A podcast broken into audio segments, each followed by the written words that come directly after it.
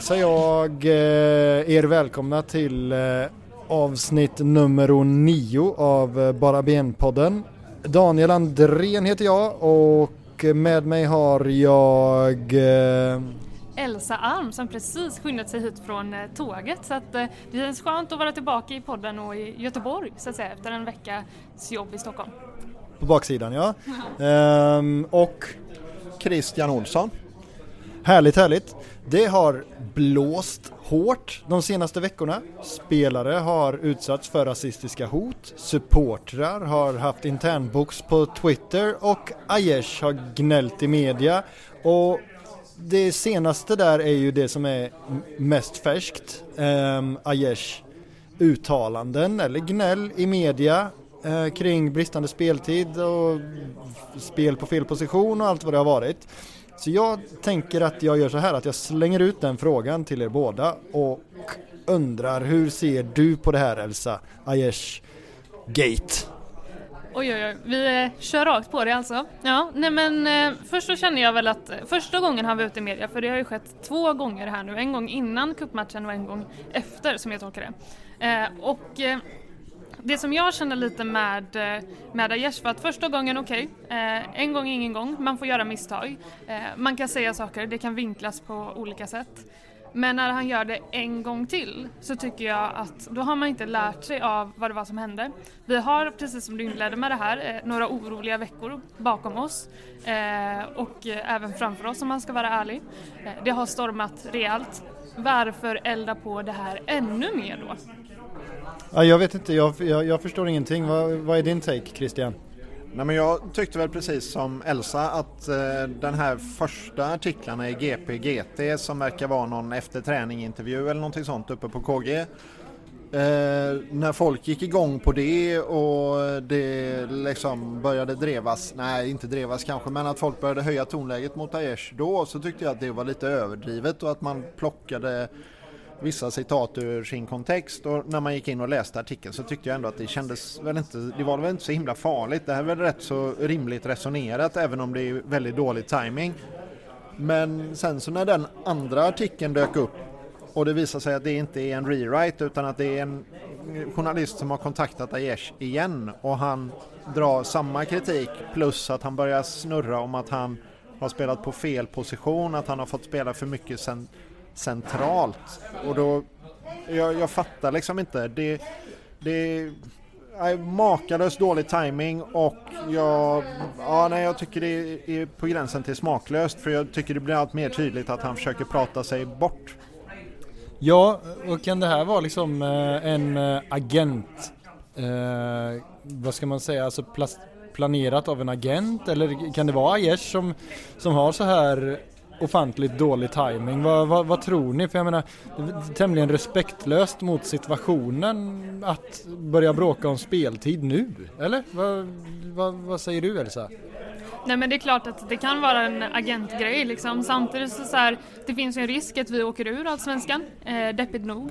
Eh, det är klart att eh, Aiesh då kanske vill säkra upp, kolla om det finns några andra klubbar intresserade. Eh, kanske ur hans synvinkel då lämna ett sjunkande skepp Eh, och det tycker jag är ganska egoistiskt att i det här läget får man faktiskt sätta laget före jaget och verkligen se till att kämpa allt vi har. Eh, man, vi har inte tid för sådana här, eh, för såna här grejer faktiskt. Nej, det, det är ju som sagt otroligt svag timing och man börjar ju fundera på alltså, om det är Aiesh själv och inte en agent som har placerat de här tankarna så jag vet inte, det, det är ju anmärkningsvärt, eller?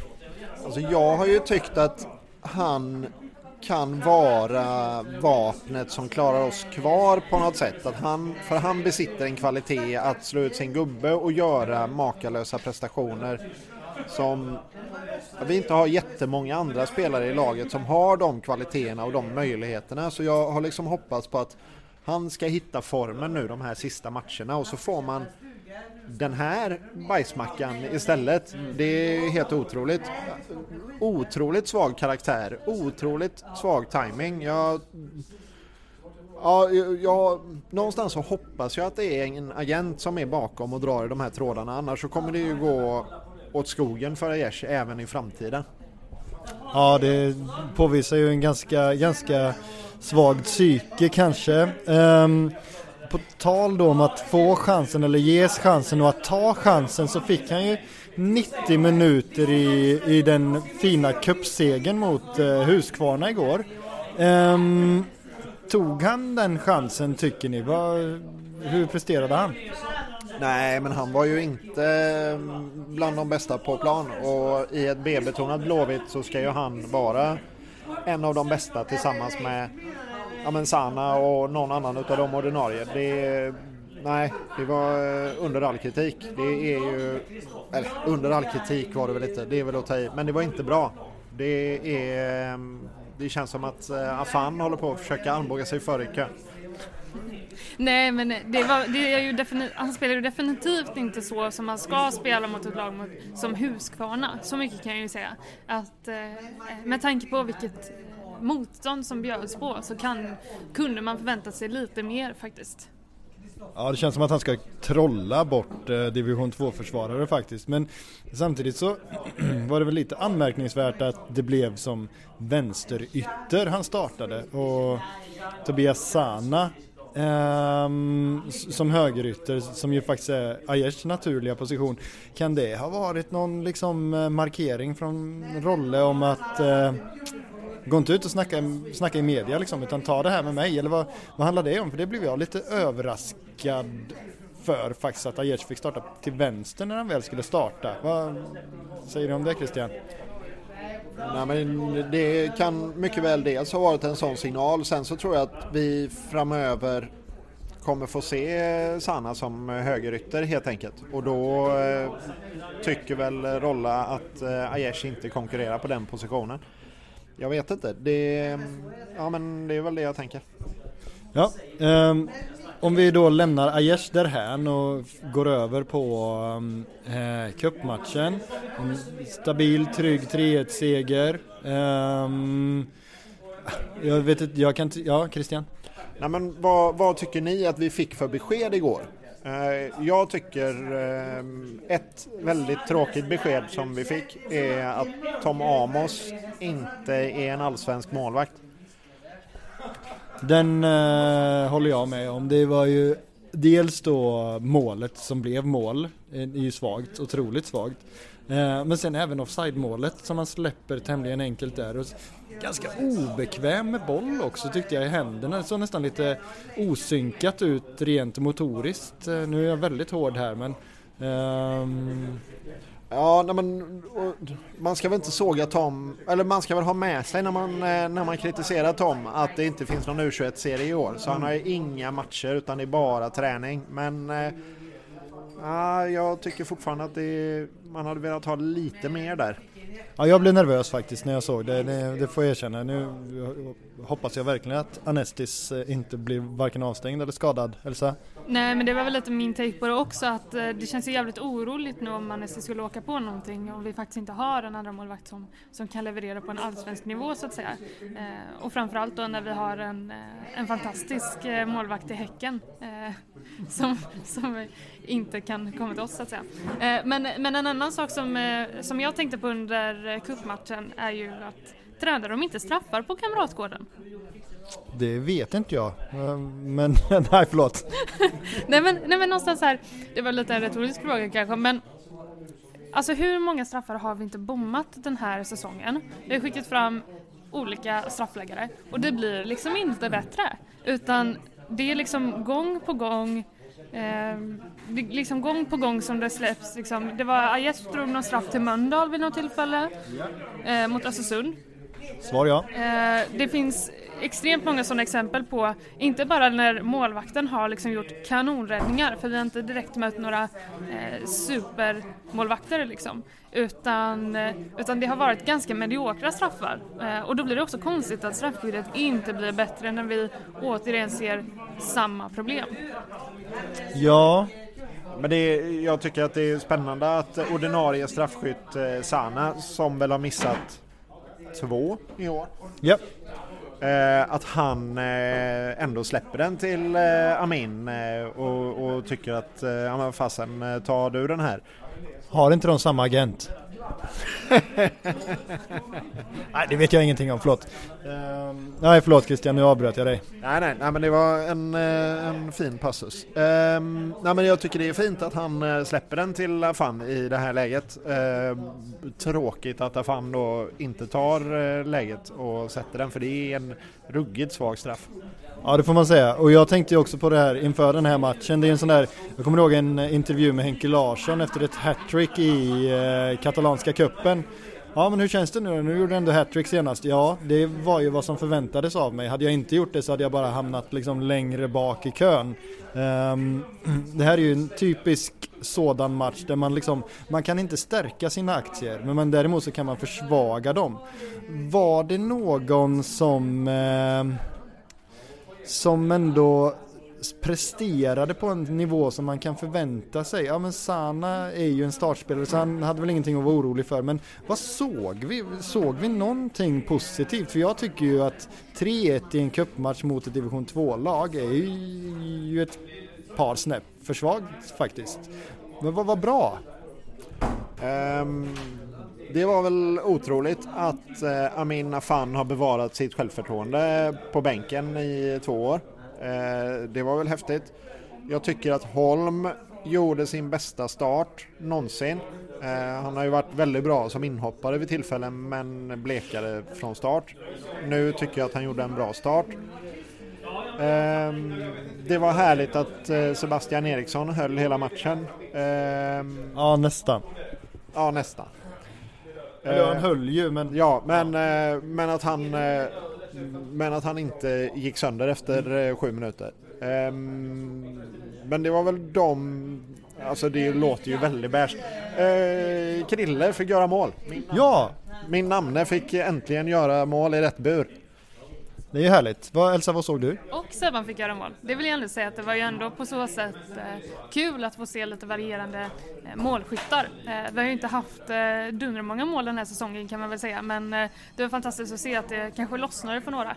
Eh, och det är väl positivt, det kan man ta med sig. Nu har vi ju viktiga matcher framöver oss, eller framför oss eh, och eh, då är det viktigt också att det lossnar för lite fler. Ja, och jag tycker att Sebastian Eriksson var väl matchens behållning överlag. Dels då för att han nickar in en hörna, men också för att han på följande hörna försöker nicka med bakhuvudet igen. Det var, det, det, det, ja, jag älskar eh, Christian Eriksson, inte bara för det, men det var härligt att se. Um, jag tyckte att det var många som inte presterade där på en nivå som man, som man vill se kanske. Jag tänker på eh, Aiesh framförallt kanske. Och sen tänker jag också på Kouakou som såg kantig ut och ganska tämligen liksom lätt att ta bollen från. Han var dålig spel, felvänd trots det svaga motståndet. Jag tycker Sargon eh, trippade på men kom inte riktigt någonstans och sådär så att det var en idel eh, svaga besked och Dagrassa visst men han såg ju inte ut som att han brydde sig ett smack så det kanske man inte ska göra så mycket eller säga så mycket om den prestationen. För det är väl okej okay att inte vara på topp mot ett division 2-lag. Ja, sen kan man väl se att eh, efter halvlek där någonstans så slappnar vi av.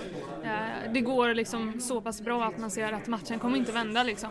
Och det är väl också förståeligt någonstans att eh, det blir liksom en, en vanlig dag på jobbet någonstans och, och möta Huskvarna där. Eh, så att eh, jag tror att eh, hade det varit en lite jämnare match, hade det inte stått liksom 3-1 där någonstans i början på andra halvlek så, så hade vi nog fått se lite mer fart i några spelare tror jag. Ja, kan vi hoppas på i alla fall, om inte annat. Um, uh, nu blev det ju inte en ny nolla, men uh, Rolles stabila defensiv. Han har två nollor, eller Blåvitt har två nollor under Rolle. Um, men vad kostar den? Um, det är väl svårt att säga, men han ska ju ha sagt inför Elfsborgsmatchen att Gör vi inga mål idag så ska vi i alla fall ha med oss en poäng hem. Underförstått, vi släpper inte en jävel över bron och vi kanske inte går för det 100% framåt. Så tolkar jag det. Och i det här läget, alltså om vi kryssar resten av matcherna så då klarar vi oss nog kvar. Så det är väldigt rimligt. Alltså om vi inte släpper in ett mål till i, i årets allsvenska orimligt såklart. Men om vi inte gör det då, då har vi ju ett allsvenskt kontrakt. Och det är ju det som är hans uppdrag just nu. Det är det. Um, Elsa, vad, vad, tänker du att det kan kosta att sätta defensiven först på det sättet? Nej men någonstans, alltså, det är ju det är jobbigt att behöva sätta liksom defensiven först men, men det är väl liksom någonstans ett nödvändigt ont kanske med tanke på hur det har sett ut i säsongen så att säga. Eh, men däremot så tycker jag också att eh, eh, exempelvis Falkenberg-matchen är ju liksom en, en, en föregång. Eh, jag ser liksom också att det ser fint ut på Eh, högerkanten. Jag tycker att Jallo och Sana har gjort det extremt bra ihop på sin kant. Eh, det, det finns liksom positiv, positiva inslag i det här. Eh, och eh, ja, jag, vet inte, jag är inte så negativ till att vi liksom prioriterar defensiven just nu. Samtidigt, vi får inte släppa in så jättemycket bakåt när det kommer till målskillnad också. Det är viktigt. Just det. På tal om högerkanten där så hade vi faktiskt ett, eh, ett bråk där Sana enligt vissa då ska ha varit ironisk mot eh, Holm. Eh, jag har inga, inga problem med, med ironi men det kanske inte är det mest välvalda tillfället att vara ironisk mot en lagkamrat på det sättet. Ehm, och att det brann till fullständigt i huvudet på Sebastian Eriksson över det och det var ju härligt. Ehm. Invändning, var det verkligen det som det brann till i huvudet på Sebban? Var inte det Sanas eh, idiotpass rakt in i mitten? Jo, men sen så såg jag någon, något referat på Twitter om att han faktiskt ska ha varit på Sanna över den grejen. Men eh, okej okay då, jag ska inte ta Twitter för sanning. Jag, absolut, det är, det är svagt av mig att sitta här och referera till Twitter faktiskt, det får jag ta på mig. Men vad tycker vi om det då? Att, eh, att vi har liksom Sebastian Eriksson som ändå gör sin andra start för säsongen. Han har inte liksom den första starten spelar han sju minuter och kommer in och, och skäller ut sina lagkamrater efter noter. Är det verkligen en bra kravställande? Det visar väl lite på någonstans var hierarkin ligger. Eh, och med tanke på, nu har vi ju en hel del hemvändare, vi har ju pratat om dem ganska många gånger här i podden. Men eh, det finns väl någonting positivt om de här kan gå in och liksom statuera ett exempel på eh, vilken mentalitet man bör ha för att vinna matcher. Eh, det tror jag ligger någonting positivt i. Eh, samtidigt så vet vi också liksom att det är klart att det kanske blir jobbigt för en spelartyp som Sanna som kanske såg fram emot inför den här säsongen att kanske vara lite ledaren i omklädningsrummet, att det också kommer in äldre spelare som har en annan erfarenhet, som har en annan tyngd på det sättet. Eh, och då så kanske det känns som att man, man får flytta ner några steg och det är ju inte roligt för någon så att säga.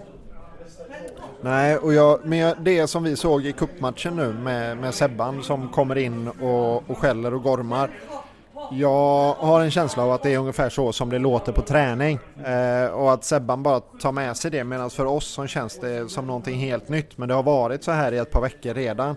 Eh, så tänker jag för det första. Eh, och för det andra kring om det här är rimligt eller lämpligt så Alltså det beror ju på helt och hållet på hur kommunikationen är mellan sändaren och mottagaren här liksom. Det är, eh, Sebban efteråt eh, snackar ju om att eh, nej men, eh, Sana och jag har känt varandra länge och, och det här är, är med, med kärlek som jag säger det här och det, det tvivlar jag liksom inte på.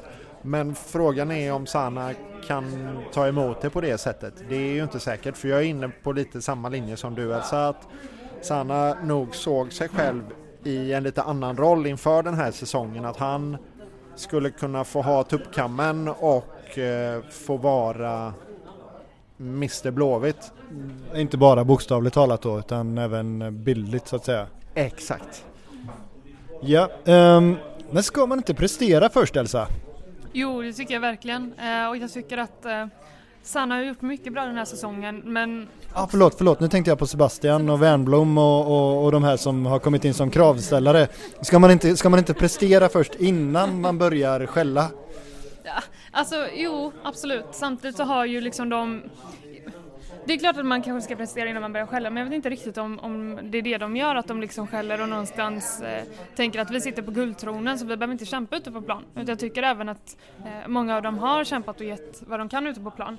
Eh, sen så är ju ingen av dem i toppform, så är det ju liksom.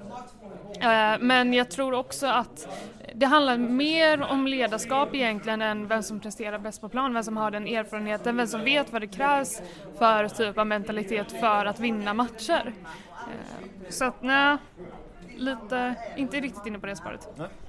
Nej, men, men jag tänker att det som krävs för att få säga ryta åt Sana eh, när han slår den indianaren det är ju att man själv inte slår en indianare mitt inne i banan. Det är, det, det är där någonstans ribban ligger. Att eh, om man själv har en lägstanivå som ligger över det, att nej, men jag tar inte de riskerna, jag, jag gör inte de, nej, men tar inte de hjärnsläppen, då, då är det okej okay att ryta åt någon annan. Alltså om, om man själv slarvar i hemjobbet, då är det svårt att ryta åt någon annan för det. Men liksom det här, just i det här enskilda läget så tycker jag att det var så ofattbart dåligt och det, det syns liksom när man ser sekvensen. Sanna själv ser, inser själv hur ofattbart dåligt det är men man behöver också få förstärkningen utifrån att det här är inte okej. Okay. Nej, och det är inte första gången han slår den typen av eh, sjukhuspass som vi sa i Götene eh, på den tiden. Ehm, och jag kan väl tycka att, jag, jag, jag, kan ju personligen tycka att Wernbloom, Sebastian Eriksson till viss del ändå fem landskamper tror jag, Bjärsmyr också landskamper, titlar och så vidare. Det är väl klart att det kapitalet är ju värt någonting. Det är väl klart att det har man ju med sig in i omklädningsrummet så att jag, jag är inte inne på den linjen heller tyvärr eh, att man måste prestera först utan jag kan tycka att så här, ja, men jag, jag, tror att det är bra att man skäller på varandra. Sen måste man veta vem man skäller på, hur man skäller och när man skäller. Alltså någonstans, det är klart att man måste prestera någon sorts lägstanivå och där tycker jag att Sebban är. Eh, Wernbloom i sin roll som bollmottagare och rivare och målskytt längst fram. Han kanske inte har levererat så himla mycket. Där, där sätter jag väl mer frågetecken för hur mycket han kan ryta åt andra vad de ska göra. Liksom. Men eh, ja, Nej, den är, det är svårt. Det är, jag, jag, och sen vet man ju inte hur de reagerar på att det helt plötsligt börjar eh, leva runt liksom i, i eh, ja men kanske inte så mycket i omklädningsrummet men äh, där också kanske i och för sig. Men äh, i, på träningsplanen, på matchplanen att Ja men helt plötsligt är det någon galning som, från Kungälv som, som, som står och skriker på en liksom. Ja, det är aldrig kul när en galning från Kungälv skriker på en, det har vi ju alla erfarat. Men, men, men någonstans lite det som vi har fått rapporter från, eh, från träningarna kring Kamratgården, det är ju liksom att Rolle tycker att det är lite gött när de eh, skriker på varandra, när det, eh, när det käbblas lite. Och det är väl liksom kanske den ledarstil som man har lite, att, att det just ska käbblas lite, att det ska liksom att det gärna ska bränna till lite för det visar också att man bryr sig och att man bryr sig om det här spelet. Eh, så att eh, det behöver ju inte heller bara vara negativt, att det är liksom ganska raka rör mellan varandra. Nej, jag tror att det är enkom positivt, som vi har varit inne på tidigare. Alltså löser man inte att få skäll av Sebastian Eriksson så löser man inte att få skäll ute i Europa liksom. Um, nu ska han inte Sanna ut i Europa igen va? Nej, men jag tänker på Emil Holm, August Erlingmark, eh, Hasse. Hasse verkar obrydd i och för sig.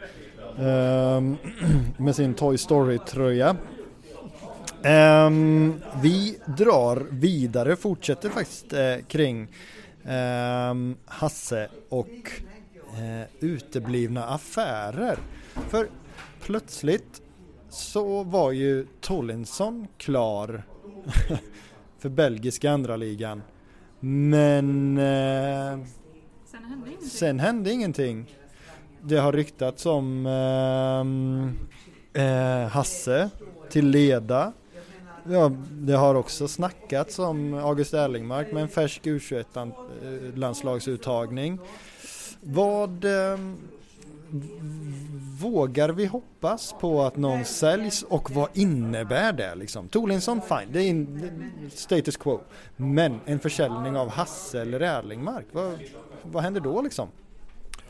Eh, Tolinsson, det var ju så pass konkreta rykten så det tror jag i princip är done deal. Det tror jag i princip är färdigt. Eh, och alltså, jag skulle tro att man jag skulle tro att man är närmare att sälja August Erlingmark än Hasse just nu. Eh,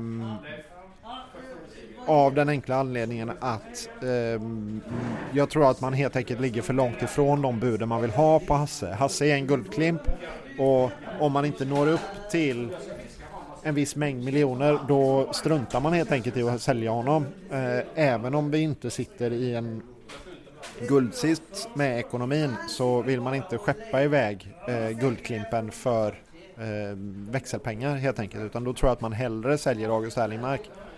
Eh, och någonstans August har vi väl bättre backup för än Hasse.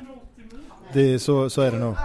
Och jag skulle väl tycka att det är lite tråkigt kanske om eh, man skulle sälja Agge för det är en av de spelarna som jag tycker har mest hjärta i den här föreningen. Eh, och verkligen är liksom både en spelare och en supporter på det sättet. Eh, och det är ju fantastiskt fint att se. Samtidigt så är det pratas ju även om, om Sargon till Örebro var det va? Vad hände med det? Fönstret stängt. Ja just det. Men det blir nog ingen Sargon i Europa. Det skulle, det skulle det kanske inte bli så jättebra. Silkeborg kanske, Danmark, vem vet eh, vad de är ute efter. Nej men Hasse är ju dessutom den eh, kanske som jag tycker har blomstrat under Rolle. Um, ehm, han är ju med i offensiven på ett helt annat sätt och fortsätter vinna bollar så att han, jag, tror att det här eh, regimskiftet, om man så vill, eh, faktiskt har gynnat honom eh, och Blåvitts ekonomi kanske framgent för att han visar upp ett helt annat register nu än vad han gjorde tidigare. Eh, tycker jag i alla fall. Jag tycker att han har varit riktigt fin. Ja, han var magnifik mot Elfsborg tycker jag. Riktigt, riktigt bra. Och ja, men i, i gammalt slag helt enkelt. Ja. Um, och sen har vi faktiskt en sak till om den här elvan eller eh, elvan som ska bli eller sådär och, och, och Sana återigen då i blåsväder. Um, Paka och Sana eller Paka eller Sana i en startelva. Hur resonerar ni där? Jag börjar med Elsa. Gud vilken tuff fråga. Eh, det jag, jag vill göra det lätt för mig att svara det beror på vilket lag vi möter. Men det är också väldigt mycket det tråkiga svaret. Ja men då får du ju utveckla det. Ja, men jag tänker möter man ett väldigt liksom Alltså det beror ju verkligen på hur motståndaren ställer upp och vad det är för typ av lag. Möter vi liksom en väldigt stark defensiv eller möter vi en stark offensiv? Det beror ju lite på. Eh, men men nej, jag skulle nog inte vilja ha båda på plan. Eh, jag vill ju liksom lite se ett rakare spel. Ja men vänta lite nu för att du vill se ett rakare spel. Men när är det du inte vill se båda på plan då? Om vi börjar där, när du inte vill se båda på plan. Jag vill väl inte se båda på plan när, eh, när motståndaren har en väldigt stark eh, defensiv. Okej. Och finns det en, en, ehm, en match eller ett motstånd där du faktiskt vill se båda på plan? Kan tänka dig att båda funkar kanske? Kanske mot Huskvarna i cupen nästa gång. Just det. Ehm, och du vill se ett rakare spel, du ska få utveckla det också tänker jag. Vad menar du då med, eller vem är det som ryker i så fall? Ehm, alltså det är väldigt svårt för att Paka är, har verkligen fina kvaliteter eh, och det har eh, Sanna också. Eh, Sanna kan ju vara liksom leveranssäker i offensiven men eh, har ju också eh, extremt mycket slarv runt omkring sig som man stör sig på liksom. Eh, så att det är också svårt men jag gillar Paka, det gör jag.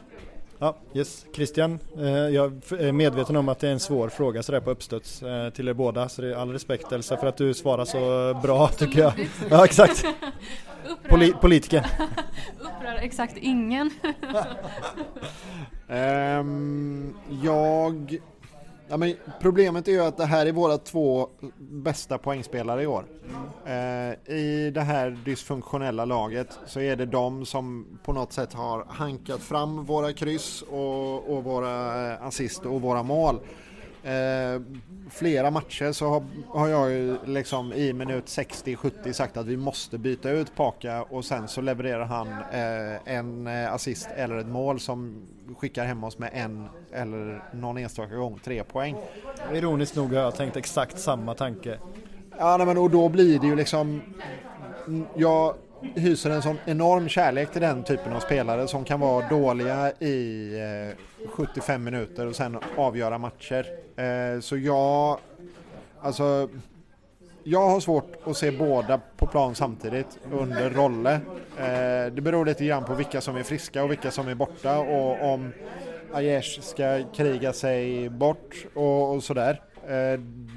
Det beror på lite olika grejer. Men eh, ja, nej, men jag har svårt att se båda på plan och måste jag välja en så väljer jag Paka tror jag. Ja, det, för mig är det helt omöjligt. Det är som att välja mellan eh, Sebastian Eriksson och Sebastian Eriksson på innermitt liksom.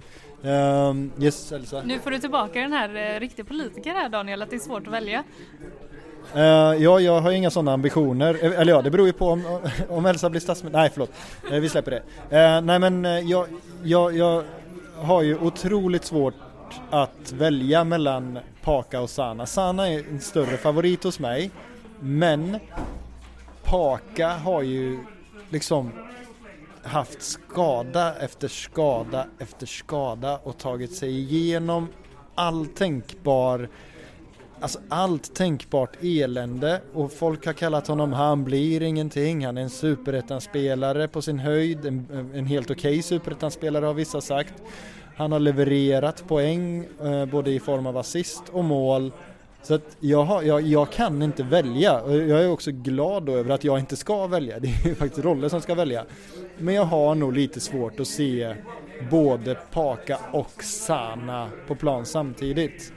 Eh, det blir lite, lite tunt kanske. Men eh, och med de kloka orden, eh, nej men är det någon som har någonting att, att tillägga kring eh, Sana versus Paka eller Sana and Paka? Alltså, det är det det här 4-4-2 som vi har sett det senaste som ska vara systemet framöver, då finns det ju goda inhoppsmöjligheter som en av de två anfallarna. Eh, och där kommer ju den utav de två som vi väljer bort, i mitt fall Sanna då, få hoppa in som släpande ibland.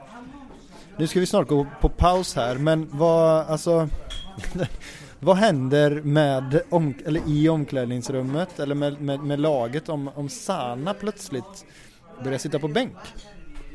Eh, jag tror framförallt att Sana inte kommer vara glad och kommer visa ett eh, missnöje. Eh, han fick ju ganska mycket skit efter, jag har för mig att det var Elfsborgsmatchen, han hade varit ute i media och de hade fultolkat ganska rejält vad han hade sagt, kom det sen också fram. Eh, men det är ju också Eh, Sana har ju väldigt mycket karaktär, en spelare med enormt mycket karaktär och det är fantastiskt fint att se. Eh, men det är klart att sånt också avspeglar sig i ett omklädningsrum eh, och jag tror inte han hade varit superglad över det faktiskt. Nej, och, och det, är, det, är ju inte, det, det, är ju inte orimligt att han blir grinig över att bli bänkad. Det ska folk bli. Folk ska bli svinsura och bli bänkade. Eh, frågan är hur eh, de spelarna som ändå var med inför den här säsongen och nu har sett sin tränare gå och sen se eh, den ledaren och Mr Blåvitt som var i laget i eh, säsongens början sitta på bänken helt plötsligt. Det, och en massa nya som kommer in. Det är klart att det jag jag är lite, lite orolig över eh, den här eh, kaosfasen i, eh, i gruppdynamiken, att den kommer bli för lång liksom, innan folk hittar sina roller. Eh, och den blir ju längre då om man helt plötsligt petar sen. Ja, och av den anledningen skulle jag, om jag vore rollen, nog faktiskt inte peta Sana. Eh, jag tror att insatsen kan vara lite för stor kanske eh, och att det skulle röra runt lite väl mycket Paka verkar ju ha tagit det med ro. Eh, sen tror jag inte att han är glad men han är väl för vettig för att gå ut och gnälla om att han är missnöjd liksom. Alltså jag tycker han ser plågad ut eh, ibland på plan nu, eh, Paka. Det är, det är grejer som inte lossnar och jag vet inte om han har känningar eller vad det är men det är någonting som, ja något är det där han tog ju eh, det här eh, tränarbytet ganska hårt också. Det får man faktiskt ha respekt för. Eh, han fick ju ett väldigt fint stöd av Poja naturligtvis och det är klart att det är jobbigt för honom, tro, får jag för mig i alla fall. Ja, nej, men det tror jag också. Eh, och det är klart att eh, eh, Paka beskrev ju Poya som inte bara en god tränare utan också en väldigt god vän. Eh, och det är klart att man har respekt för det oavsett vad man kände kring den tränaren. Men eh, det som jag vill eh, lägga till någonstans här att bänkad eller inte så känner jag en sak kring resten av säsongen och det är att fan ingen mer går ut och gnäller i media nu. För att det är exakt det kaoset som vi inte behöver kring klubben. Det har varit rörigt, det har varit stökigt, det har varit liksom kritik från höger och vänster. Och Klubben behöver lite lugn och ro. Klubben behöver, föreningen behöver fokusera framåt eh, och vi behöver klara kontraktet. Det är allt fokus ska vara på nu, inget annat. Nej, personliga agender får vänta till eh, nästa säsong. Och med det går vi faktiskt till halvtidspaus.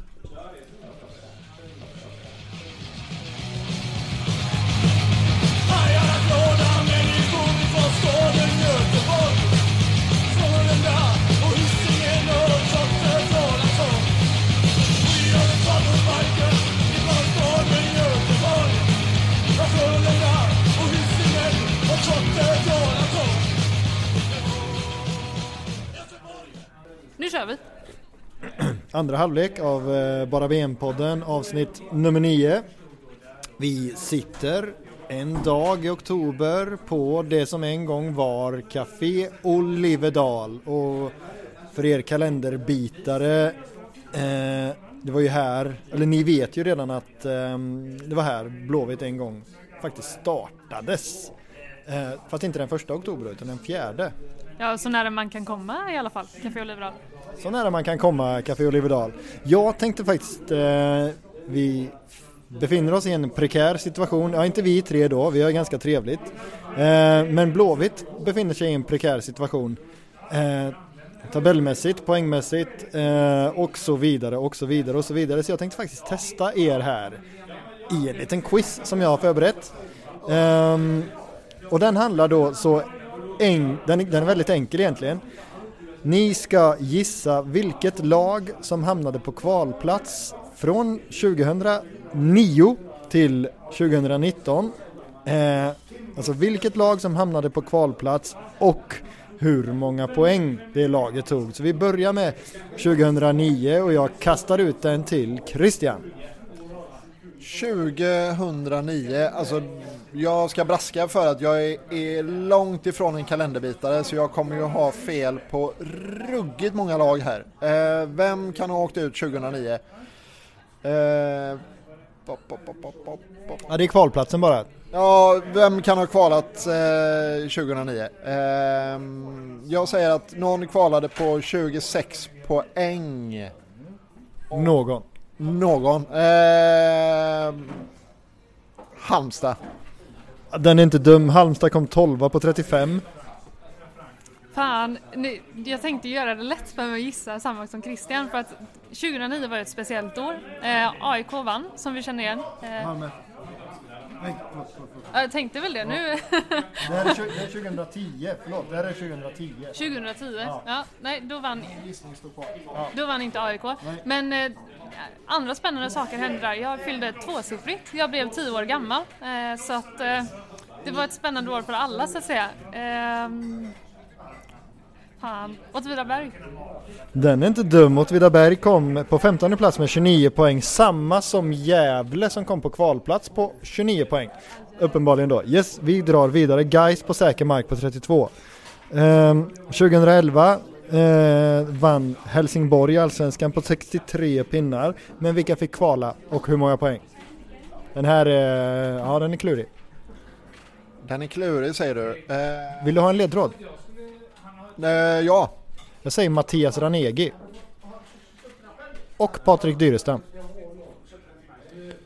Ranegi och Dyrestam.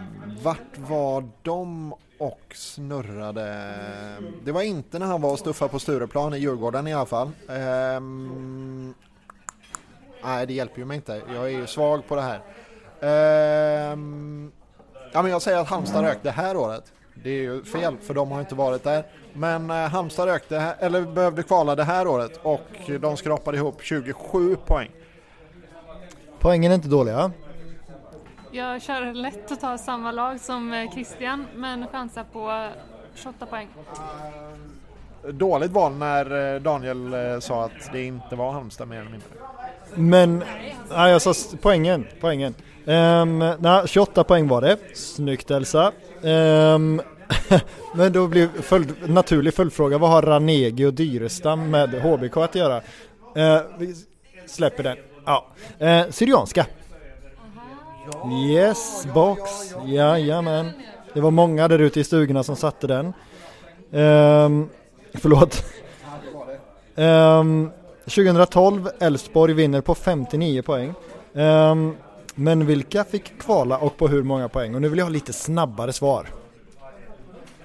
Guys 27 poäng. Mm, jag tror att vi fortfarande ligger på en 28 poäng. Eh, nej, pass på lag alltså. Tiki-taka? Sundsvall? Yes! GIF Sundsvall 29 poäng.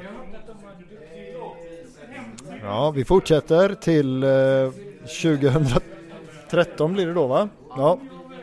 Malmö FF 63 poäng vinner, men vilka fick kvala och på hur många poäng? Och en liten ledtråd, laget har nämnts.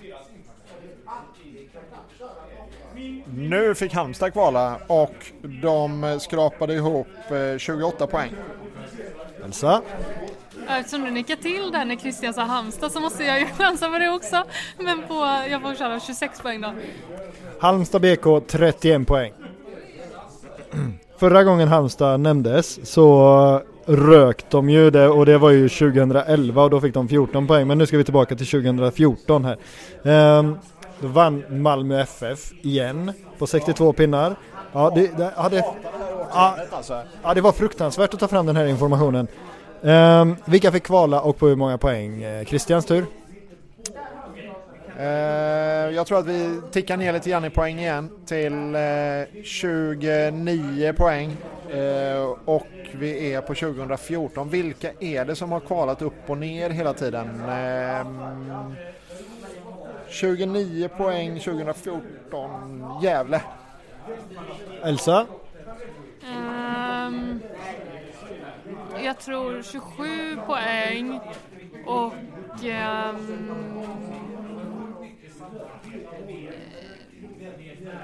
Ja, ja, får chanser. Ja, jag kör guys igen. Guys igen. Guys var då redan i Superettan. Det var Gävle på 32. Ni behövde, jag tänkte faktiskt Jonas Lanto som ledtråd där men det behövdes inte. Kör vi vidare till 2015 när IFK Norrköping vann före Blåvitt. Ehm, på 66 poäng. Ehm, vilka fick kvala och på hur många poäng? Elsa?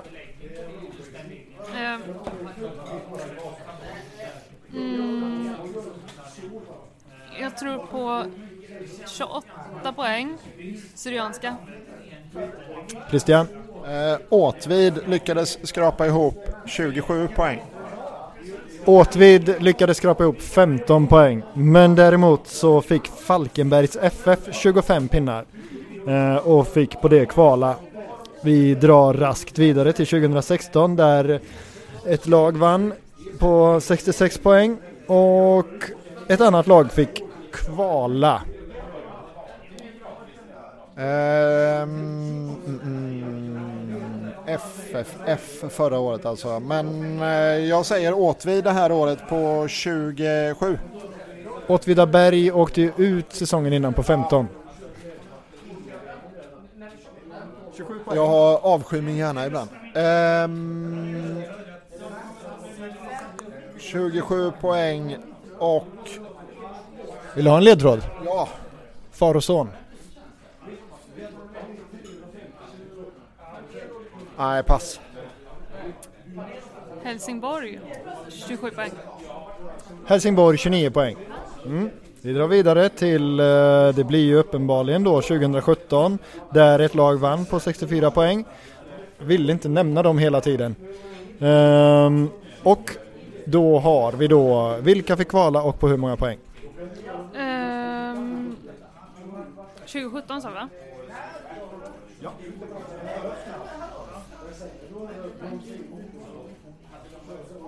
Kalmar på eh, 25 poäng. Ja, Christian. Vem har varit där nere och vänt det senaste 2017? Då var ju vi nere i skiten ett tag. Ehm, mm, mm. Ja, men jag tar också Kalmar. Vi befinner oss i Småland men på Stadsparksvallen 30 poäng. Jönköping Södra. Ehm, och nu blir det ju faktiskt så att vi närmar oss sådant som ni faktiskt skulle kunna ha koll på 2018. Jag säger inte att ni borde, men ni skulle kunna. Um, vilka fick kvala 2018 och hur många poäng? Och nu kan jag väl säga att eh, poängen, eh, ja de är inte riktigt lika höga. Eh, BP fick kvala på 26 poäng.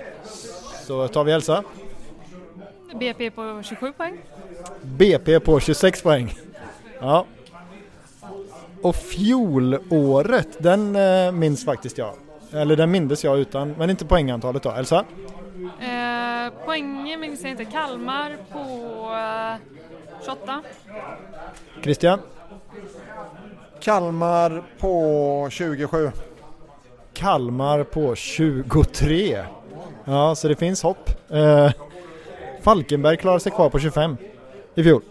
Ehm, så de här 30 poängen eh, stämmer inte riktigt längre utan n- nedåtgående trend. Ja, ja. Vi har ju som sagt en prekär situation, eller vi befinner oss i en prekär situation rättare sagt. Ödesmatch på söndag. Vi kan förlora allt på 90 minuter, givet det tuffa spelschemat som följer. Men eh, om vi förlorar, eller hur ska vi lösa ett nytt kontrakt kanske snarare?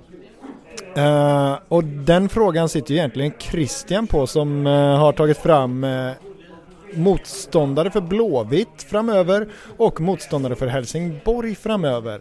Um, ja, så vi lämnar över ordet till Christian. Nej, men Blåvitt och Helsingborg har ju 21 poäng vardera. Eh, och eh, Kalmar skuggar därefter på 19. Men eh, för att podden ska bli lyssningsbar så drar vi bara Blåvitt och Helsingborg. Eh, men jag tänker att vi tre tillsammans helt enkelt går igenom de åtta kvarstående matcherna och bestämmer oss lite raskt för hur poängen kommer falla. Och sen eh, när vi har tittat djupt i kristallkulan för både Blåvitt och Helsingborg så har vi ju ett facit på hur det kommer gå då. Härligt. Elsa, du är också med på, på det här? Ja, jag är med. Jag är redo. Gött. Ehm, Men då börjar vi. Närmast så har ju Blåvitt Varberg. Eh, ja, och eh, ska säga som den här leken har allmänt då, att jag är ju en, eh, en sjuk optimist. Så att jag vet ju att jag kommer gissa långt över vad vi kommer hamna och så kommer jag sitta där och vara besviken match efter match efter match igen. Men Varberg, det är på vår födelsedag. Vi tar tre poäng. Tre poäng säger jag också. Ja men vi är alla tre eniga. Tre poäng hemma, eller mot Varberg. Hemma. Hemma. Hopplösa optimister. Härligt. Ehm, och nästa match är borta mot AIK på stora hemska tomma Friends Arena. Ehm, jag tror på krysset. Det gör faktiskt jag också. Ja, alltså AIK har ju gått lite bättre på senaste tiden. Eh, Jag kollade ju bland annat Stockholmsderbyt mot Bayern och där såg de ruggigt starka ut. Men ehm, jag är optimist och säger vinst för oss ändå. Det kommer jag inte säga varje gång, eh, varje gång vi, vi efterfrågar ett lag i den, här, eh, i den här podden. Men mot AIK så är jag eh, optimist. De har gjort en bajssäsong liksom. Bayern är ju ingen vidare värdemätare heller men ehm, jag tror att vi landar på en etta där. Majoritet och så vidare. Demokrati. Härligt. Eh, ja. Ja, nej, men med en reservation så landar vi på en etta. Eh, matchen därefter, Malmö. Eh, jag tror inte att vi har så mycket att hämta där, tyvärr. Jag tror att det blir torsk. ja, det tror jag också faktiskt. Ja, alltså det är inte ens jag kan se något ljust i den matchen om jag ska vara ärlig. Synd. Ehm, Och därefter, jag har kluddat lite kladdigt här i schemat, men därefter så har vi eh, det Skånes andra stolthet, Heif. Ehm, och hur eh, tror vi att det går där? Jo, jag tror att det är två lag som kommer vara ruggigt rädda för att förlora, så jag tror att det blir ett kryss. Jag tror faktiskt att vi tar den. Ehm, det är svårt att motivera kanske men jag, jag, jag tror att eh, den vinner vi. Ja, eh, och det här är ju liksom en av de sexpoängsmatcherna kan man ju säga att här ska vi bara eh, köra rakt av. Eh, så att eh, jag tror på vinst. Härligt. Eh, Så med en reservation så har vi en trepoängare där då. Eh, Därefter så har vi Örebro. Um, Och jag, i ärlighetens namn så är ju jag en sån här kille som bara kollar på Blåvitts matcher så jag har inte så himla bra koll på de andra lagen förutom de eh, storlagen som man liksom får i flödet oavsett. Men Örebro Alltså i det här skedet så har inte de jättemycket att spela för. De eh, säkrat kontrakt, ingen eh, kontakt uppåt precis. Ah, jag tror att vi vinner den. Det tror jag också. Ja, jag säger kryss på den faktiskt. Tre poäng med reservation då. Eh, och sen så är det derby mot eh, Häcken, Hisingens stora fina stolthet. Eh, och där tror jag tyvärr att vi torskar. Eh, jag tror att den eh, trenden där Häcken visar sig vara för starka håller i sig och inte minst för att de har plockat in en eh, klassmålvakt. Det tror jag också. Nej, jag tror ju faktiskt att när Häcken ska möta hela Hisingens lag Blåvitt så blir det som vanligt när vi möter Häcken, ett kryss. N- Noll poäng med reservation då. Eh, precis, eh, och därefter så möter vi Jämtlands stolthet och storhet och hedersknyftar Östersund. Eh, ehm, och de känns oerhört luriga för de har haft en sån fantastisk trend med sin division 4-tränare eh, som de har plockat in nu. Så jag, eh, jag vet inte riktigt, jag tror på kryss i den matchen men jag, jag är jättesvårt att sia där egentligen. Jag tror att Östersund kommer vara klara och inte liksom ha någonting att spela för och det är oroligt ekonomiskt och då tror jag att när man har säkrat kontraktet och har annat att tänka på så tror jag att det är ganska optimalt att möta dem så jag tror på seger. Jag tror också på seger. Oj, oj, nu är det många poäng här. Alltså med de här, vi börjar ju sniffa på eh, positioner långt över mitten här känns som. Eh, Sirius i sista och avslutande omgången. Um, nu har vi ju en helt annan känsla i laget än vad vi hade förra året när vi eh, avslutade hemma mot Östersund med 7-1 och skickade Tom Pettersson gråtande över Atlanten. Ehm, så det kanske inte blir någon 7-1 mot Sirius precis, men jag tror ändå på en seger där. Ja, Sirius som kommer ha exakt noll att spela för och Blåvitt som potentiellt har någonting att spela för. Eh, jag säger seger. Ja, vi lär ju inte få se Agge stå i mål den här gången, hur fantastiskt det än var. Men jag tror faktiskt också på seger den här gången. Då ska vi se, då har vi 16 pinnar va? Så 16, 37 poäng. Ja, det känns optimistiskt kanske. Alltså, bara benpodden har väl eh, druckit ett par öl här nu medan vi har spelat in och det kanske på något sätt påverkar eh, den här poängbedömningen men eh, enligt den så slutar vi på 37 pinnar och långt, långt över någon sorts streckstrid. Ah, jag tror att vi kan ha varit för optimistiska. Är det facit Elsa? Ah, Det är ju svårt att inte vara optimist när man sitter på sån helig mark som vi gör idag. Och vi närmar oss eh, vår födelsedag och allting. Att, ah, jag tror faktiskt det här kommer vända. Jag tror att vi kommer få ordning på det. Någon gång så måste vi hitta formen också. Eh, det kan inte vara en hel skitsäsong. In Rolle We Trust. Vi drar vidare till eh, Helsingborg och får dem överstökat lite snabbt och lätt. Ja, precis. Och då blir det ju märkligt i och med att jag precis eh, deklarerade att jag har dålig koll på de andra lagen. Men det här blir spännande i alla fall. Eh, Helsingborg möter Mjällby nu i nästa omgång. Ett Mjällby som du Daniel off, eh, off podd så att säga eh, sa har börjat hacka lite grann men samtidigt stod för en rätt bra insats mot AIK nu sist. De kammade noll där men eh, det var ändå skapligt. Eh, jag tror på ett kryss. Det gör jag också. Ja, det gör jag med. Eh, Jag var imponerad av Mjällbys insats mot eh, AIK. Eh, Det var väldigt uppenbart, i alla fall i slutet av andra halvlek, att de skulle fått med sig ett mål. Men så är det ju att vissa Stockholmslag då har lite tur med domaren, så går det som det går. Så du tror på kryss? Jag tror på kryss. Eh, och därefter så möter Helsingborg Häcken eh, och där tror jag att de är två nummer för små och att Häcken eh, tar hem alla tre. Tror jag också. Eh, ja, det tror jag med. Lätt. Eh, även Helsingborg har Örebro kvar att möta eh, och där har jag väldigt, väldigt dålig koll. Eh, så jag går ah, med magen så går jag på att eh, Helsingborg vinner den. Jag säger som mix. Go västkusten. Ja, gå västkusten.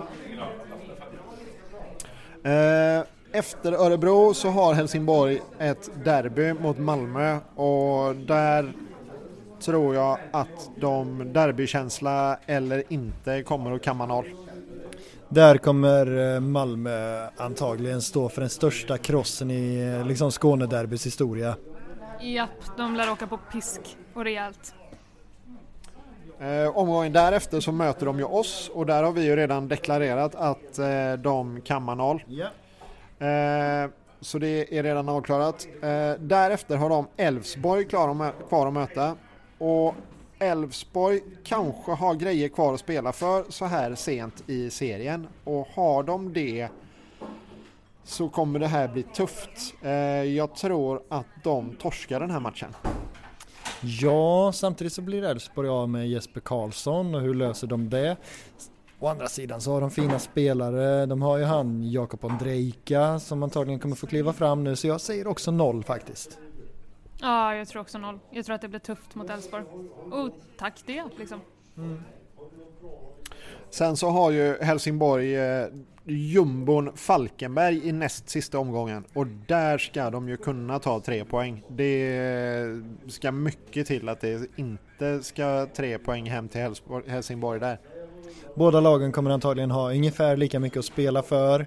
Eh, motivation mot motivation och så adderar vi lite klass och där eh, är ju Helsingborg flera nummer större så att en trea till Helsingborg. Ja, jag tror att eh, det ska ganska mycket till om man ska förlora mot Falkenberg just nu faktiskt. Ja, och då eh, är vi i sista och avslutande omgången mot Norrköping som kanske behöver freda en andra plats eller eh, ja, hålla sig kvar i bland Europaplatserna. Eh, och klasskillnaden är ju inte en nivå utan det är ju flera så där är det en solklar tre poäng till Norrköping och noll till Helsingborg. Jag håller med. Samma här. Eh, Och om vi då summerar eh, Helsingborgs eh, poängskörd på de här avstå- kvarvarande åtta omgångarna så blir det sju poäng och de landar på 28 och tar väl kvalplatsen då. Ja, jag tror det faktiskt. Med Kalmar och Falkenberg bakom sig kanske då. Ehm, Det blir väldigt pe- pessimistiskt här när vi går igenom ett annat lag. Det känns, det känns skönt. Ja men det är väl härligt. Ehm, vi fick lite besked här eh, nyligen om att vi inte kommer få dra eh, våra klackar i taken på våra arenor. Ehm, vissa kommer väl antagligen släppa in de här 500 personerna, vissa kommer eh, antagligen fortsätta med tomma läktare. Eh, jag vet inte var, var Blåvitt står i frågan riktigt. Men ehm, vad tänker vi kring, eh, kring att man inte får gå på Gamla Ullevi men samtidigt trängas i kön på Ullared, Elsa? Nej, men jag tror att för de som lyssnar på den här podden så tror jag att det är åtminstone ett gäng av dem som läste en debattartikel som jag skrev i söndags i GT som just berör den här frågan. Eh, Och jag ska inte ta åt mig all ära åt att regeringen två dagar senare öppnar upp för åtminstone 500 i publiken. nu, nu är du väl ödmjuk tycker jag. Men, men jag kan väl, det var ju en väldigt stor frustration förra veckan eh, när man först hade kommit med ett besked om att det blir 500 i publik från och med den 1 oktober. Sen säger man förra veckan att vi kommer inte fatta ett sådant besked just nu. Eh, och så kom ytterligare besked eh, här då i tisdags eh, där man går ut med att eh, vi kommer förmodligen, om inte läget förvärras alldeles för mycket, fatta ett besked eh, om att det blir publik från den 15 oktober. Eh, Och det gör man ju på sammanträdet som jag tror var den 8 eh, om jag minns siffrorna rätt. Eh, men det som jag känner lite kring det här, att jag gick ju igenom ganska noggrant i liksom min debattartikel kring hur jag känner. Men det är klart att eh, jag förstår ju också som, eh, som de människorna som har följt den här frågan att eh, det är ungefär ordningslagen som regeringen har att eh, använda som verktyg. Eh, man kan inte riktigt begränsa, eh, begränsa liksom köpträsken eller restaurangerna eller flygen eller tågen på samma sätt. Utan det är ungefär ordningslagen man har att arbeta med för de råder under den här allmänna sammankomsten. Men det är klart att jag också förstår att det uppfattas som otroligt märkligt och jag tycker att det är märkligt att jag får gå och slicka på lyktstolpar utanför GKs med 20 000 människor men inte gå på Gamla Ullevi. Eh, och eh, det är klart att det här leder till en enorm frustration. Vi eh, tappar ungefär en och en halv, två miljoner per match som spelas utan publik. Degerfors, som leder Superettan just nu, är osäkert om de ens överhuvudtaget kommer klara den här säsongen. Eh, och där har jag ju varit kritisk många gånger eh, i den här podden kring hur regeringen har hanterat den här frågan. Eh, och jag tycker att det framförallt har varit ett väldigt lågt intresse i publikfrågan allmänt, att man har pratat extremt mycket om kulturen. Eh, mycket på grund av att eh, Jonas Gardell har en miljonplattform som gör att han kan pumpa ut åsikter om kulturen som, eh, som så många delar och, och sådär. Men jag har inte upplevt att man har lyft fotbollen eller idrottens röst i det här. Och det tycker jag också är väldigt tråkigt och kanske också en symbol för vilka det är som går på fotboll och vilka det är som går på kultur. Att det är klart att det finns, liksom eh, bland, bland där ministrarna och kanske Amanda Lind rör sig så kanske det är så att man går på Dramaten och Operan i Stockholm och eh, det blir liksom enklare att ta åt sig. Eh, Så ser man liksom, så tänker man att fotbollssupportrar, ja men det är sådana som bråkar och brötar på arenor och inte kan ta ansvar. Eh, Och framförallt det som är kritiskt i den här situationen är ju att dialogen har inte fungerat. Eh, lyssnar man på de aktörer från fotbollen i det här så har ju eh, dialogen i princip varit obefintlig. Och det, om något, är ju under all kritik. Jag har all förståelse för att man kan agera och tycka olika i den här frågan.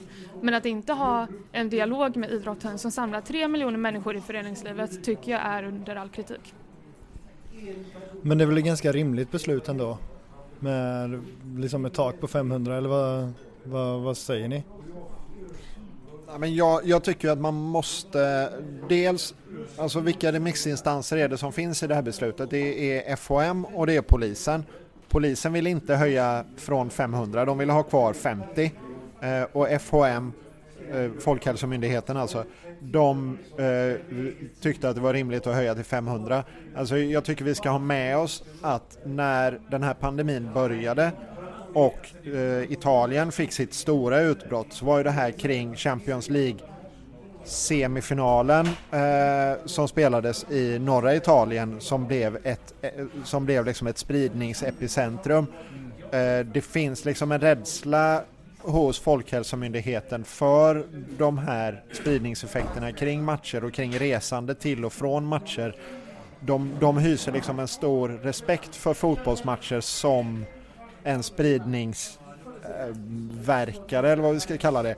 Och, och det, det, jag tycker inte att det är konstigt. Jag, jag tycker att det är rätt så rimligt att om man tar in hela aspekten eh, kring att samlas på en arena, det vill säga att vi samlas innan på en pub som den här och dricker ett par bärs med främlingar, halvfrämlingar, andra gäng.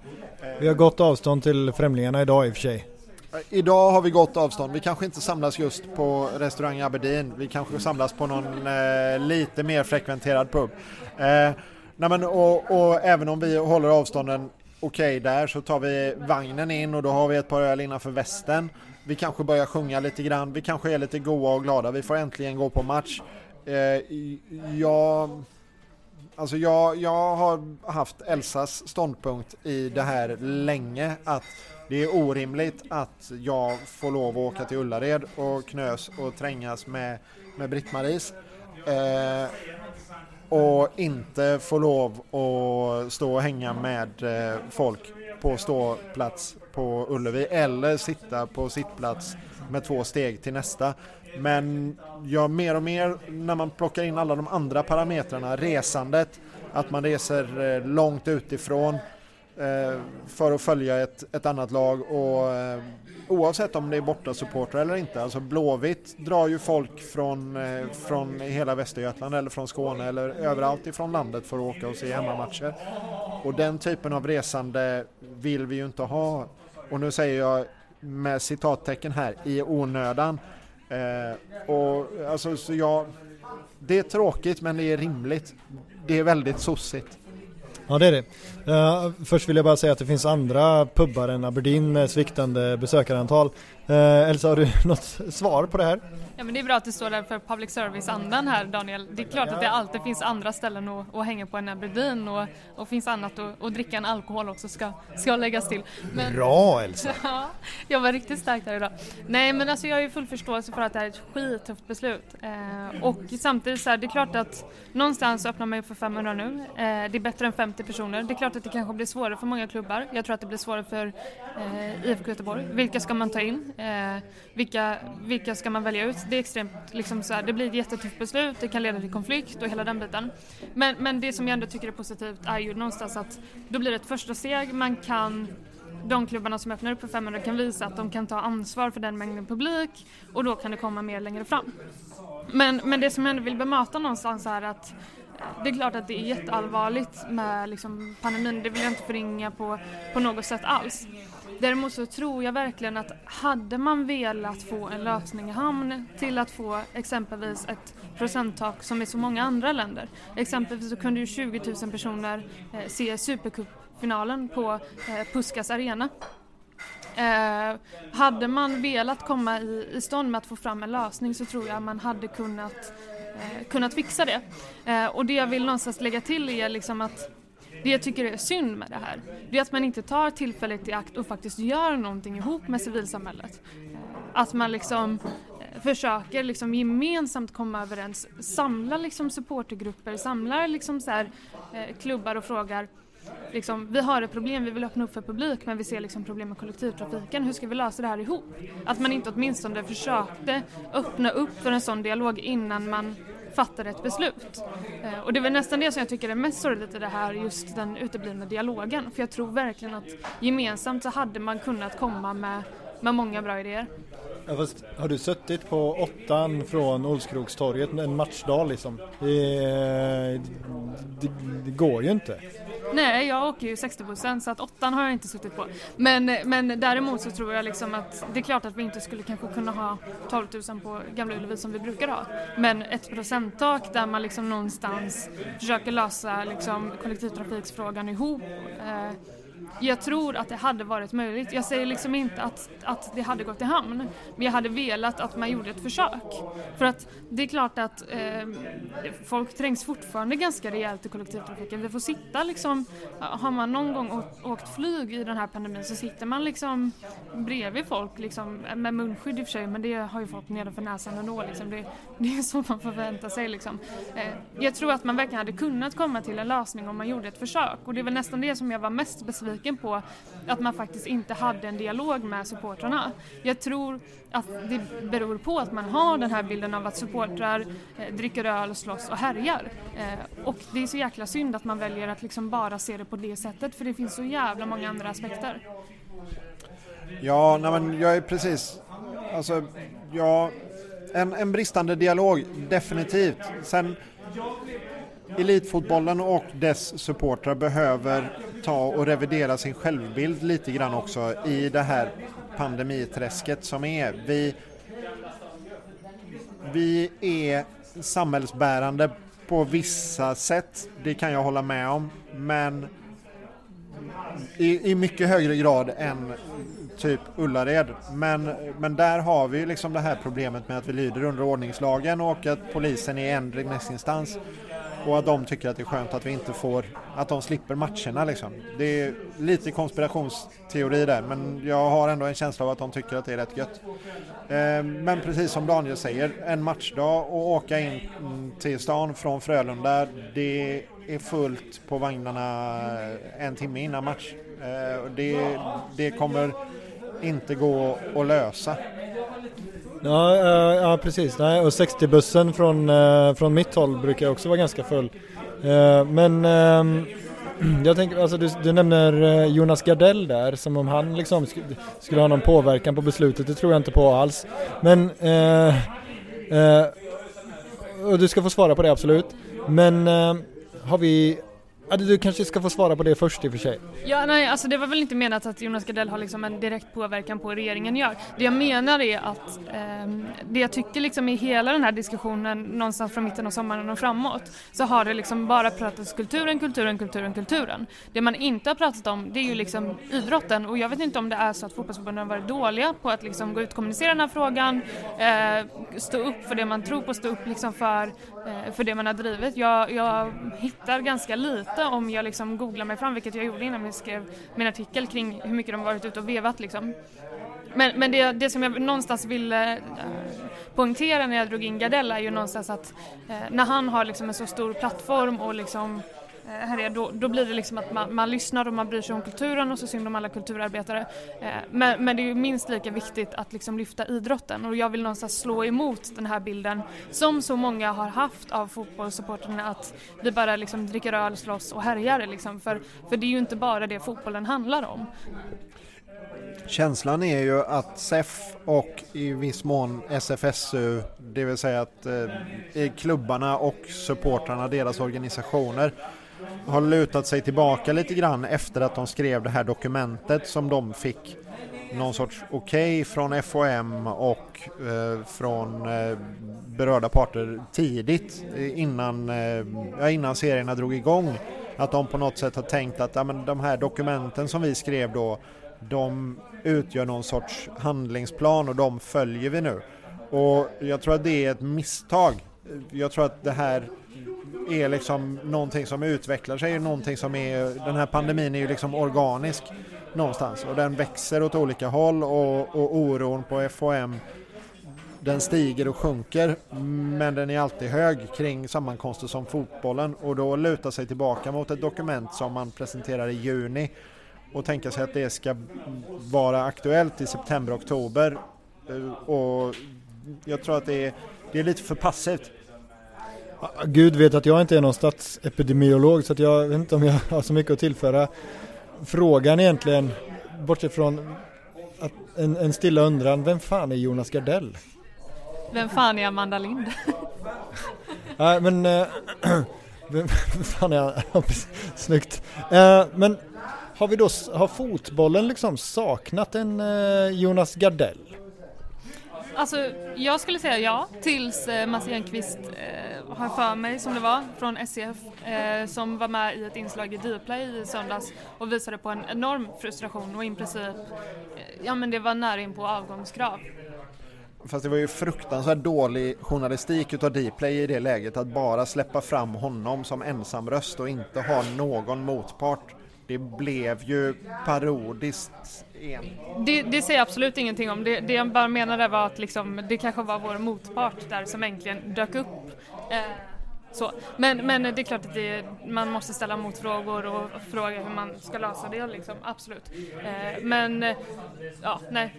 Men blir inte det problematiskt då? Jag tänker på det här med pampar som ska kritisera pampar. Som, han är fortfarande liksom Alltså jag tänker att om han blir bjuden på en champagnefrukost med Amanda Lind så tackar inte han nej. Liksom. Alltså, jag menar, hur hårda påtryckningar kommer han med? Alltså jag är, för att återgå till ursprungsfrågan så är jag jätteglad att vi inte har någon Jonas Gardell. Alltså tänk dig en eh, Ja, men, men tänk dig Ralf Edström och Glenn Hussein gå ut och svinga kring det här liksom. Det jag, en sämre allierad hade man ju fått leta efter. Jag gillar den, jag gillar att du likställer dem faktiskt. Eh, Ja, utan vidare kommentar. Alltså, då vet jag inte, jag, är jag en sämre allierad då med tanke på att jag har varit ute och vevat ganska mycket i de här frågorna också? Nej det är du inte. Nej men precis, det är du verkligen inte. Det som jag menar är att vi inte har jag vet inte vem i fotbollssverige som aktiv eller före detta aktiv vi skulle ha som kan svinga på ett sätt så att det blir produktivt och inte skadar oss. Jag tänker, eh, skulle det vara någon eh, sån slipad Martin Åslund typ eller ska det vara någon sån gammal god gubbe typ Glenn Hysén? Jag kan inte se att det hjälper oss. Signor Eriksson. Senior Eriksson hade jag gärna skickat in. Eh, ja. Eh, Fanerud har ju eh, härjat lite i och för sig. Hans, eh, hans tweet får man ju ändå ta som ganska offensiv när han gick ut eh, förra veckan kring just eh, Supercupfinalen. Att det kunde vara 20 000 på plats där men att vi inte får ens vara 50 personer i Sverige. Eh, där var han ganska hård. ja men där blir ju frågan relevant då. Vem är, vem är eh, Farnerud? För att jag menar, vem, vem är han i en, eh, i en större kontext? Alltså, jag menar, alla vet vem Stefan, Stefan Löfven är, alla vet vem Amanda Lind är, de flesta vet vem, nej okej. De flesta vet vem Stefan Löfven är, de flesta vet vem Jonas Gardell är, men de flesta kanske faktiskt inte vet vem eh, Pontus Farnerud är. Nej, och, och det blir ju liksom det här att vi alla har blivit hobbyepidemiologer. Att det, det blir ju inte, det hjälper ju inte oss att vi sitter och raljerar över att man utomlands har öppnat upp på vissa ställen. Man har ju också backat hem och stängt igen på vissa ställen. Det, det är svårt att hitta den här klara, tydliga Alexanderhugget där man bara dödar den här diskussionen och säger att ja men fine, vi får vara 15 000. För titta här på det här och det här exemplet. Det är jättetydligt. De exemplen finns ju liksom inte riktigt. Även om Alexander Farnerud säger att ja, men Superkuppen här, där kunde man vara 20 000. För det går alltid att problematisera det och jag personligen känner mig inte Ja, men jag känner mig inte tillräckligt trygg med att vi har på fötterna och släppa på kranarna och släppa in folk. Nej, nej, nej. Um, så Elsa, bör vi stänga gränserna? Nej, förlåt.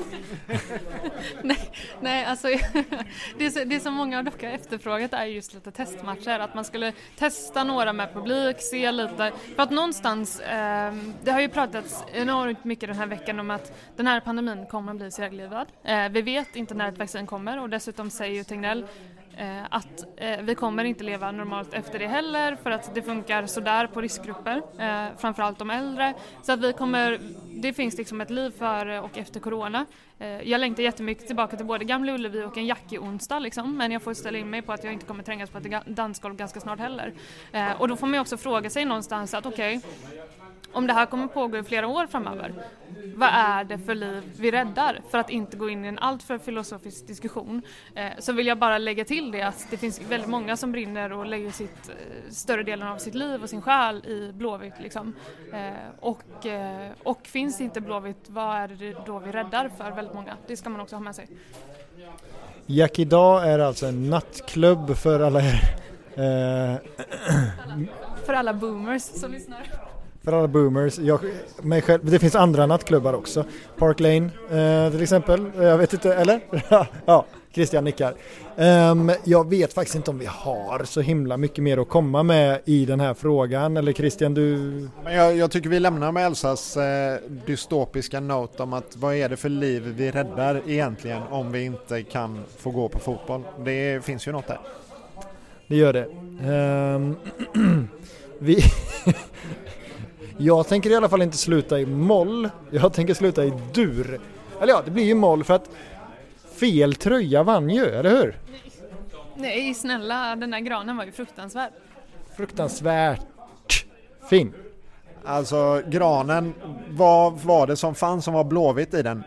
Och vänta lite, jag vet. För det var någon som tog fram ett förstoringsglas framför sin skärm och visade och zoomade in. Och högst upp på den där lilla stjärnan så hade någon lite taffligt med tre pixlar skrivit IFK. Alltså det fanns ju inget blåvitt med den. Det, det var ju det den föll på och därför så blev det retrotröjan. Vad var juligt med retrotröjan? Snöflingemönstret, hela mönstret var ju superjuligt. Skulle kunna vara vilken stjärna som helst. Några, några har dessutom kallat den för popcornskålen så ska vi säga att det är inget liksom, eh, konstnärligt mästerverk någon av de här tröjorna. Men jag tycker ändå att rätt tröja vann. Jag ska beställa en och ha på mig på julafton. Säger vi grattis till Elsa eh, och Christian också. Mitt bekymmer är att det är, alltså de här eh, jultröjorna, jag älskar jippot, jag älskar hela grejen. Sätter lite frågetecken efter en häftig prislapp på 700 spänn. Det är lite dyrt för en jippotröja som det är tänkt att man ska köpa en ny av nästa år.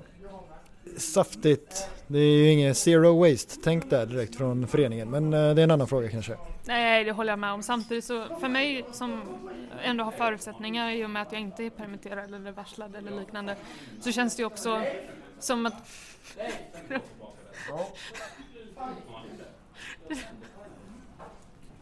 Du är inte permitterad, du kan köpa en jultröja. Ja, nu blev vi lite distraherade här.